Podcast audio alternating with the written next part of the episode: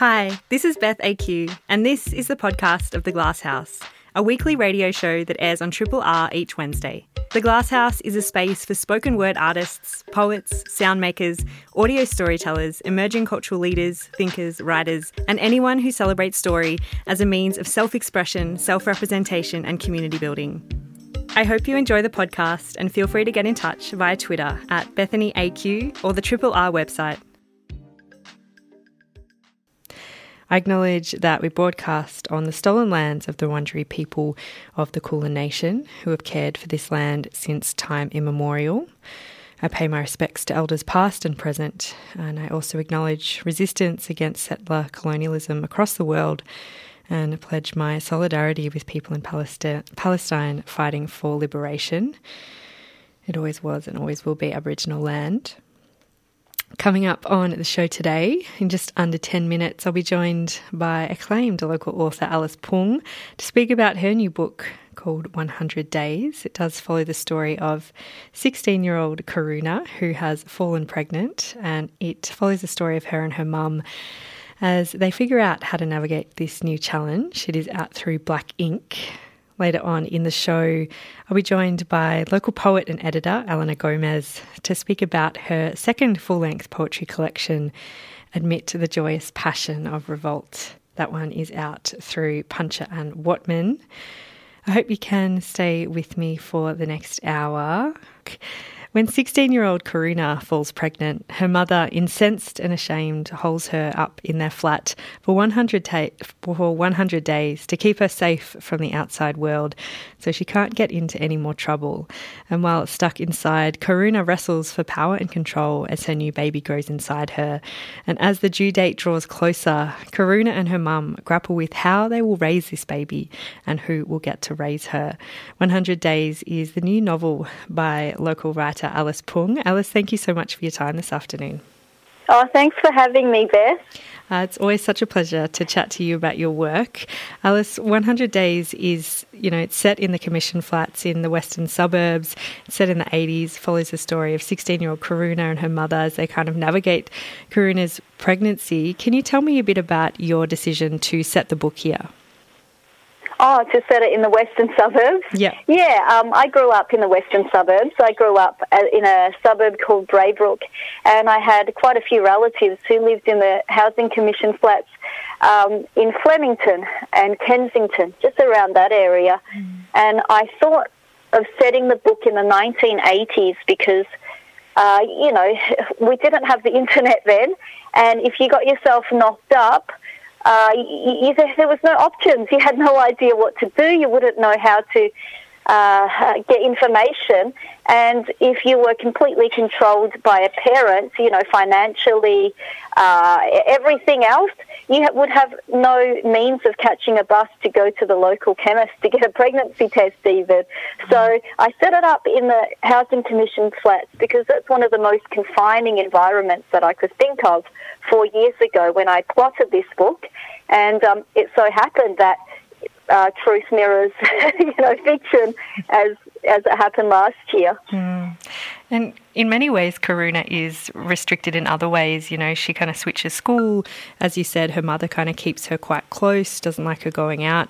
Um, you know, and in many ways, it kind of feels like Karuna sees her pregnancy as something that she can, uh, you know, she, she could go out and do by herself, a place where she could have some kind of autonomy um, from other parts of her life when it is quite restricted. Uh, can you tell me a little bit about Karuna? Oh, sure. So Karuna is my 16 year old protagonist, and her parents have separated. Her mother is Chinese uh, from the Philippines originally, and she's an only child. So her mother is very overprotective of her to the point of almost suffocation. And also quite abrasive, quite prickly when she speaks to Karuna because she was brought up in, in a very similar way and so Karuna feels very stifled in every way. You know, living in the flats, she has to go leave her old school and go to a, a, local school. She doesn't quite fit in. So the only means of independence she has when her every move is watched, even when her mother is not around, because her mother works two jobs, mm. is uh, to to get with a young man and get herself knocked up. It's the only autonomy she has over her body. Mm. And as you said, Karuna is, you know, her mum is Chinese, her dad is white. That Karuna's kind of biracial identity is an important thread in the book, um, and it kind of captures, uh, you know, Karuna's pain of kind of feeling caught between cultures. Um, you know, I'm interested, I suppose, throughout the novel, you know, she kind of idolizes her kind of absent white father, um, who she kind of seems to perceive as this like symbol of a of a freer existence, perhaps. Um, but you kind of really tease out that experience of you know of Karina kind of resenting her mum a little bit and looking up to her dad, um, and how the kind of racial dynamics play into that. Can you speak to that a little bit? Oh, of course. So yeah, she's a biracial kid, and because her dad is largely absent, she, you're right, she idolizes him because he, he not only symbolizes freedom, he's given her a lot of freedom mm. when she was younger. He's a mechanic, so he lets her play with his tools, he lets her help out as best as she can. He doesn't care if she gets dirty. Her mother, on the other hand, uh, wants to bring up Karuna as a perfect young lady so that she'll have a good future and marry well. Her mother's business is quite different. Her mother runs her own business in one of the rooms of the house. She's a uh, beautician, so that, that's what Karuna's railing against, and that's why she identifies more with her dad. Additionally, Beth, a lot of the women who come to her mother as customers always are commenting on Karuna's physical appearance mm-hmm. because a lot of biracial children are exoticized in this way, not just now, but you know all through the decades. Um, and Karuna's always praised for her white skin and her lion-like eyes. So she she doesn't like that. She can't quite put words to it because she's too young to realize that's what's happening. She's been objectified. So her dad seems to be someone who recognizes her as an independent person. Mm. Yeah, and I think just speaking to that, you know, as you said, Karuna's mum is a beautician. Um, I'm interested, I suppose, in those kind of gendered notions of, of control that we kind of see playing out. You know, um, her mum's always kind of worried about Karuna getting fat or worrying about what she should wear. Um, I'm interested, can you speak to those ideas a little bit more? Oh, of course. So, you know, I've, I've been visiting schools and I work with young people uh, for about 15 years now. And in every culture and, and in, you know, through one and a half decades, I've seen this happening. It's just, you know, in one interview, the interviewer asked, is, is Karuna's mum a bit of a tiger mother? And I think that's a bit reductive. And I think it's a, you know, the term tiger mother is a, quite racist because mm. it's saying, oh, you know, Asian women force their kids into doing what they don't want. And it gives Caucasian or mothers of a different culture a, a free pass mm. when I go to school so often and I've seen mothers and daughters interact and I've seen some mothers who speak so kindly to their daughters and yet their daughters um, they don't have high self-esteem and they have eating disorders because they subliminally take on the messages that their mothers are passing on. You have to be thin to be attractive. You have to look a certain way, and you have to um, have to be essentially perfect. Mm-hmm. So, so it's it's not a cultural thing. I think it's a it's a girlhood experience, isn't it? Yeah, absolutely. I mean, I think the kind of sorry, I think the kind of um, yeah the the relationship between Karuna and her mum is you know the, and the kind of concepts of motherhood is such a central um, kind of question throughout this this book. You know. Um, Karuna, like Karuna's mum, wants to keep her safe, and you know it's always kind of coming from this framing of um, of, safety. But you know, I suppose as it goes on, we kind of can see um, the ways in which kind of Karuna's mum controls her through keeping her money and, and, you know, later on in the book, kind of keeping her locked in the flat. Can you tell me a little bit about, I suppose, their relationship and the kind of tension within it? Sure. So their relationship sounds so stifling, but it's not entirely made up. You know, I, I grew up in a very similar circumstance. Girls should stay at home and keep out of mischief. Mm. And then uh, decades later, when I came to mentor students, a young Sudanese girl told me, "Oh, my my mum just locks me up in the flat. She thinks I'll be up to no good if she lets me run free. She says I've got to stay at home, look after the kids, and do the housework, and that's how you make a good girl." And what was so interesting was that her brother didn't get any of these restrictions, mm. so it was only her. It's a very gendered thing And I saw it happening with my friends at school who weren't just Asian Australian, who were Greek or Lebanese or, you know, their parents were in a different country. And the only way to keep them safe from the pernicious influences that they didn't understand was to keep them at home as much mm. as they could. That's where you could watch over them because mm. a lot of the parents were out workers who were working at home. So you could literally watch over your child 24 hours a day. And that's what was happening. And that still is happening, Beth. When, when I do Zoom, um, you know, school sessions last year when we're locked up, I saw a lot of young people in the exact same scenario Mm, yeah, absolutely. Uh, if you have just joined us, we are chatting with Alice Pung all about her brand new novel called 100 Days. Alice, I'd love if you could, um, I suppose, speak to the kind of cultural concept um, of 100 days and, and what it means.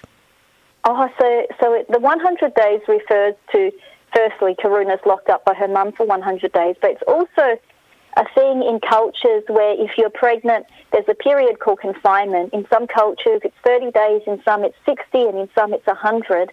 And the the concept of this uh, is quite good. And you know, back 2,000 years ago, it was scientifically based. So in ancient China, for a newborn mother who'd just given birth, she's lost a lot of blood, so she should stay inside. She shouldn't bathe because of the, um, you know, the river water could be dirty and give her diseases. And she is waited on hand and foot, either by her mother or her in-law. Just so whenever the baby needs feeding, they bring her the baby, and other times she just has to rest and she gets fed. She gets um, all this food made for her. Now, over the centuries and in this modern day, confinement has come to mean something quite different, and it, it um, meant something quite literal for Karuna. She's confined in this 14th floor flat and she can't do anything and she can't go outside and her mum won't let her take showers in the heat of an Australian summer. You can see how that's reversed on itself. Like that's unhygienic and that's stifling. And to be honest, it's dangerous. There have been mm. cases of South Asian mothers who were confined for you know at least a month in bed. They weren't even allowed to get out of bed. They would uh, pee in a, a, little pot, and then when they got up, they had aneurysms and died. So, mm. so it's about dangerous cultural practices, and it's quite sad. It's not a um, you know, it's it's not beating on any culture. It's what happens when you take something that used to be scientifically founded and then you wrap it up in superstition and then you enforce it on someone. Yeah, it's a it's a very it's a very tricky one because of, of, course there's so there's so much merit to I think the ideas around it, but then obviously it has to be um, changed depending on the context. Um, oh, it does, yeah. um, Alice, I'd, I'd, love to talk a little bit about you know the narrator of the book is obviously Karuna. Um, she writes the book to her you know what is her unborn child for most of the book. Can you tell me a little bit about um, your decision to to write the book in that way?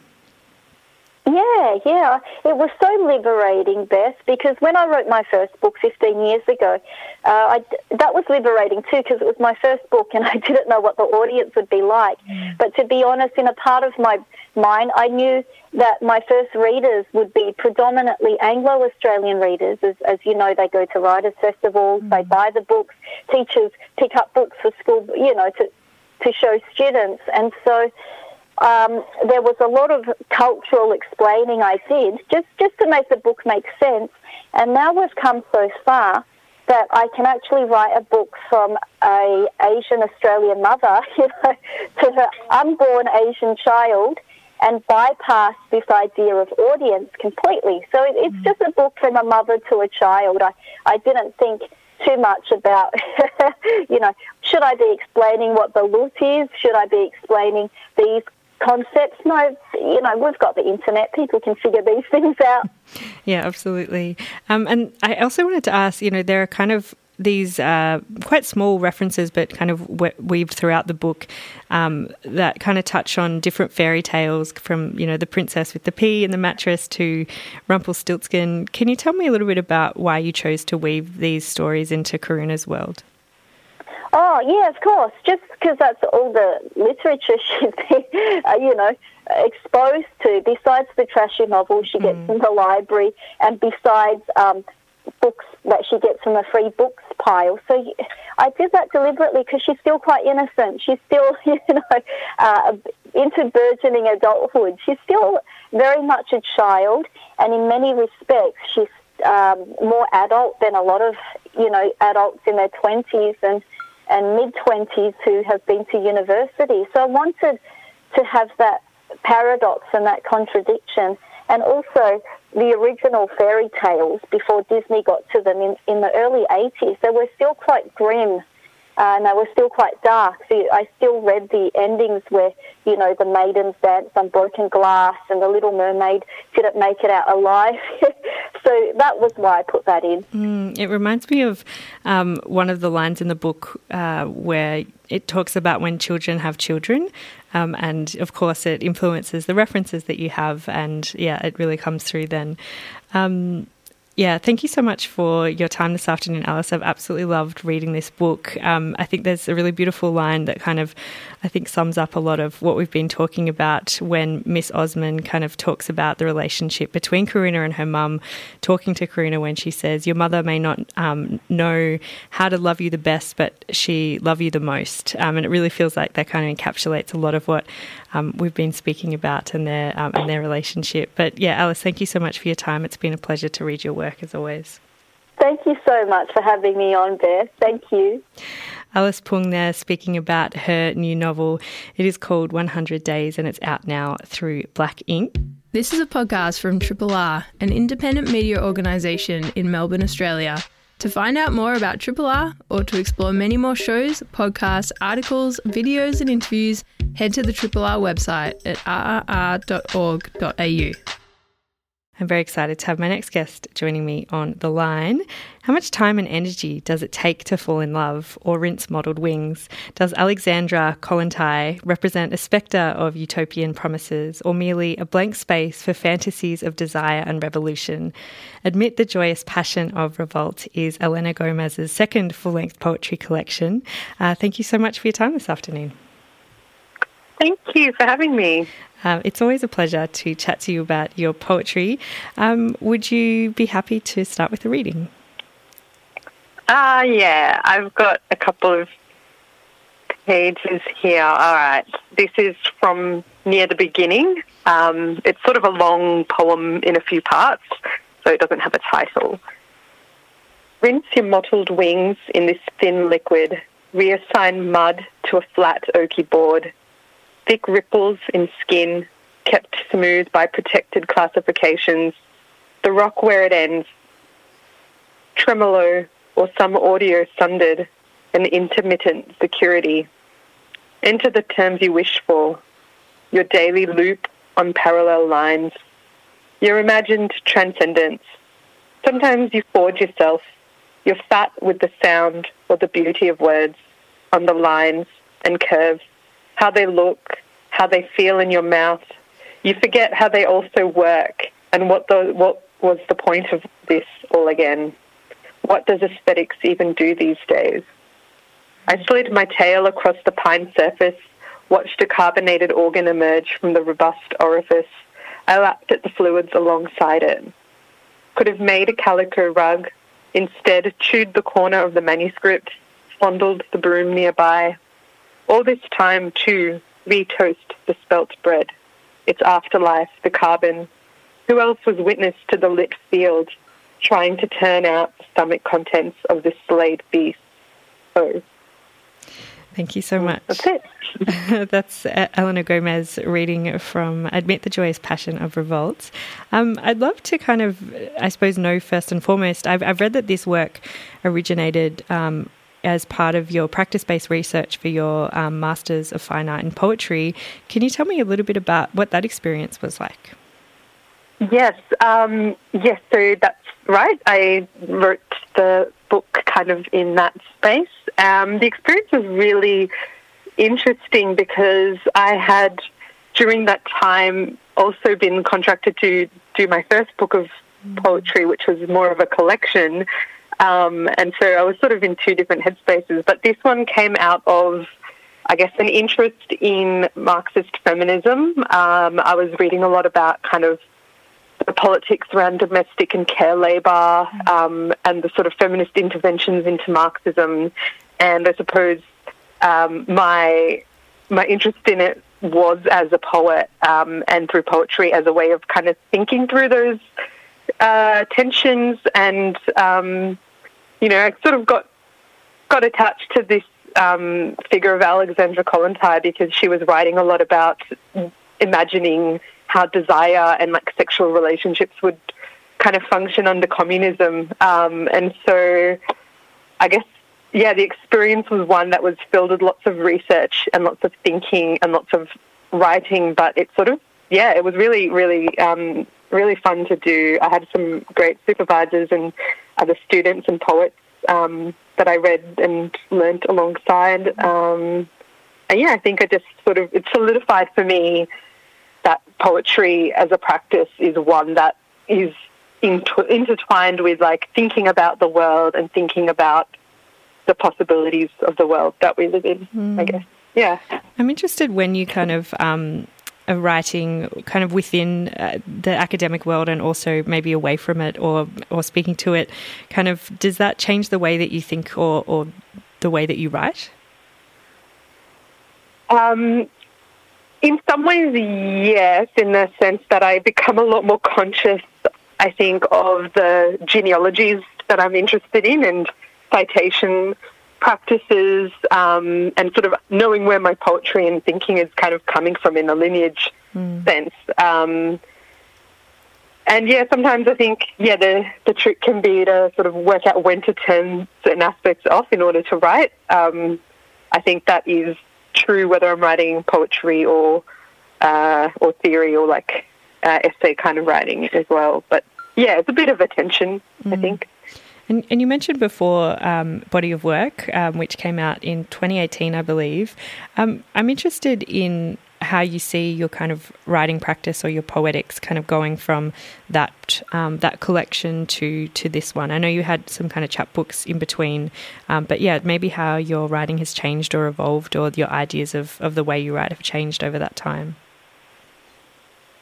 Uh, yeah, they've changed a lot. Um, I think the, a lot of the poems in Body of Work were sort of my earlier poems when I had first started writing, and I think the main part of it was kind of confidence in the idea that I could I could take my poetry a bit more seriously because I think in my early poems I was maybe a bit more playful in certain ways and sort of not necessarily thinking about it in a serious way and I was looking at how how I could play with language in particular kind of modes, and I think uh, I think my my style has changed in that I've probably got a bit more kind of an idea of what I want my poems to do. Um, I'm still interested in play and exploring the kind of edges of language, but I think I do it in a more kind of. I think I've, I've learned to follow my instincts of what I'm interested in more rather than playing for play's sake, which I think is an important part of poetry as well. But yeah, mm. I think mm. that has changed a bit. When you say you're um, interested in what your poems do, do you mean how they are how they're read by your readers, or what do you mean by that? Um, yeah, partly how they're read, but I guess in a in a sense, for me, I think I, it always comes back to my favorite poets. I think I. Mm I always think about how I feel reading reading my favorite poets and thinking how can I do what they're doing, which sounds very derivative, but I think it's an important part of my practice. Um, thinking what have poems done for me, mm. and what are the poems that impact me, and then thinking about whether my poems are doing something similar, which I'll never know for sure, but in a sense, you have to kind of think about what the readers are experiencing, and at the same time shutting it out slightly just to get the writing out, if that makes sense. Absolutely, and I think not derivative of, at all. I think it's um, part of so many people's writing practice. I think it's you know it's quite essential. Um, I'd love to talk about this collection. You know, there's the book's kind of broken into four sections. Um, can you tell me a little bit about, I suppose, the ideas behind this book? You know, there's this kind of question of, um, you know, what the body needs as it resists its own oppression and kind of the consequences on the body when we do resist. Can you kind of speak to that idea and, and some of the ideas that you, you had going into writing this?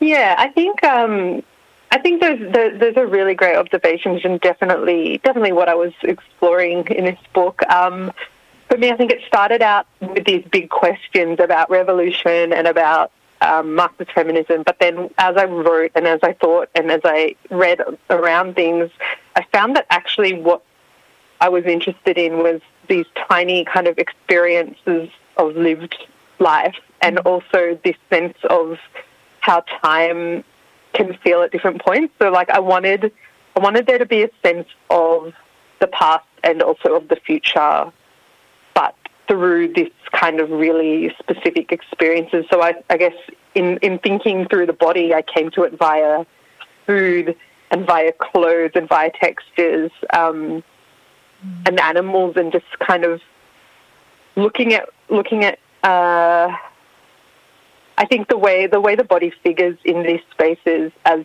as something that we live in, but also that, as something that things are done to um, by the world. So I think, um, yeah, it was, it's. Uh, I feel like I just want to say, just you can like anyone read the book and hopefully they can see that as well. But um, I think that's what I was trying to do, um, and yeah, in thinking about things as a specific experience, it always came back to this sense of the body. Mm. And you know, the the kind of second half of the book is, um, as you kind of touched on, is you know a, a, poetic response to, or like a working through of the of the life of Alexandra Kollontai. Um, can you tell me a little bit about uh, about her and kind of how you first got interested in in her work? Yes, so I used to sort of run many years ago a little feminist reading group, and it was really fun. And everyone kind of we'd pick a sort of theme each group meeting, and someone would select readings around that. And I think we were looking at anarchist and communist feminists um, in the early 20th century, and one of the readings was an Alexandra Kollontai piece about, I think, marriage and. Um, we were sort of talking about bourgeois property relationships and romantic relationships and the sort of trying to kind of conceptualize uh, patterns of or relationships of ownership um, out from the material and into the personal. And I just kind of it was it was resonating a lot of the time, and I went down a bit of a rabbit hole and found that she was a Bolshevik feminist in Russia and kind of quite important in the early revolutionary years. Um, was the head of the women's department there under Lenin for a little while, and um, when she, yeah, so in, in early Soviet Russia, like abortions were legal, divorce was legal. There were all these kind of amazing feminist kind of um, developments that occurred um, before things got worse, and eventually were taken away. But there was this moment of this utopian kind of idea of that, and you know, she was she was also not taken seriously by other Bolsheviks, and Lenin um, famously had kind of she had said there's like a story, and this is not necessarily fully how it went down, but the story goes that she said sex should be like drinking a glass of water, and then Lenin said not everyone wants to drink out of a dirty glass, um, which is not. Yeah, that's just the story how it goes. But like the mm-hmm. idea was that she was kind of interested in this idea of sexual freedom as part of communist uh, society, and I, I thought it was just yeah really interesting, and that was probably my starting point mm. with her, and then also comes back to the body and desire and all those things. Yeah, you really seem to uh, kind of um, layer these modes of kind of historical forms of, of resistance with these more, um, I suppose, um, discrete or kind of like finite um, moments of kind of newer technological kind of modes of communication and like idea sharing. Does that uh, does that resonate with what you were trying to do? Yeah, I think so. Um, yeah, I feel like it's it's always a thinking through, which I think it.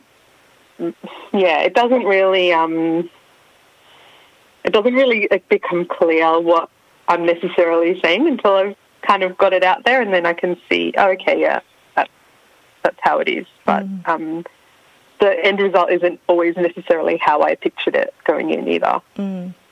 I feel like uh, the kind of earlier part of the work feels a little bit um, unhopeful, but then it kind of shifts a little bit towards the end. Can you, I suppose, speak to that a little bit and how you see um, your ideas of, of kind of hope playing out through this work? Oh, that's a really I like that observation. I don't think I I don't think I intentionally had that in there. I guess um, in the first part I was sort of uh, thinking through sort of revolutionary modes and the sort of lifestyle those kind of modes can um, encompass, and which is probably where that kind of not feeling as hopeful comes. But I think, yeah, definitely, definitely the idea of utopia and the project of utopianism is interesting to me for communism because I think what we always have to think is that what what we're demanding and what we ask for and what we imagine is not necessarily something that has ever been the case before. So it requires this sense of hope, mm. and communism is hope. I think, like it, you know, you have to be able to both hold the messy, painful, dangerous parts of society alongside an idea that things can get better and things and things that we can imagine as better are possible. Mm. So yeah, maybe that's where that came from. That as in in the writing of it, I sort of became more more attached to that idea of a hopeful future. Mm. Um, Elena, thank you so much for your time this afternoon. It's been um, it's always a pleasure to to read your work um, and to chat to you. Um, yeah, thank you for your time. Thank you so much. Uh, that was Elena Gomez there speaking about her new poetry, Admit the Joyous Passion of Revolt. It is out now through Puncher and Wattmann. Hey, it's almost time for me to get on out of here. Do want to say big thanks to my guests who joined me this afternoon Alice Pung to talk about her new novel 100 Days, and Elena Gomez to speak about her poetry, Admit the Joyous Passion of Revolt. I'll be back with you next week. Till then, keep it locked to Triple R. This is Beth AQ. Thanks for listening to the podcast of The Glass House, a weekly radio show that airs on Triple R each Wednesday. We hope you enjoyed the podcast and feel free to get in touch via Twitter at BethanyAQ or the Triple R website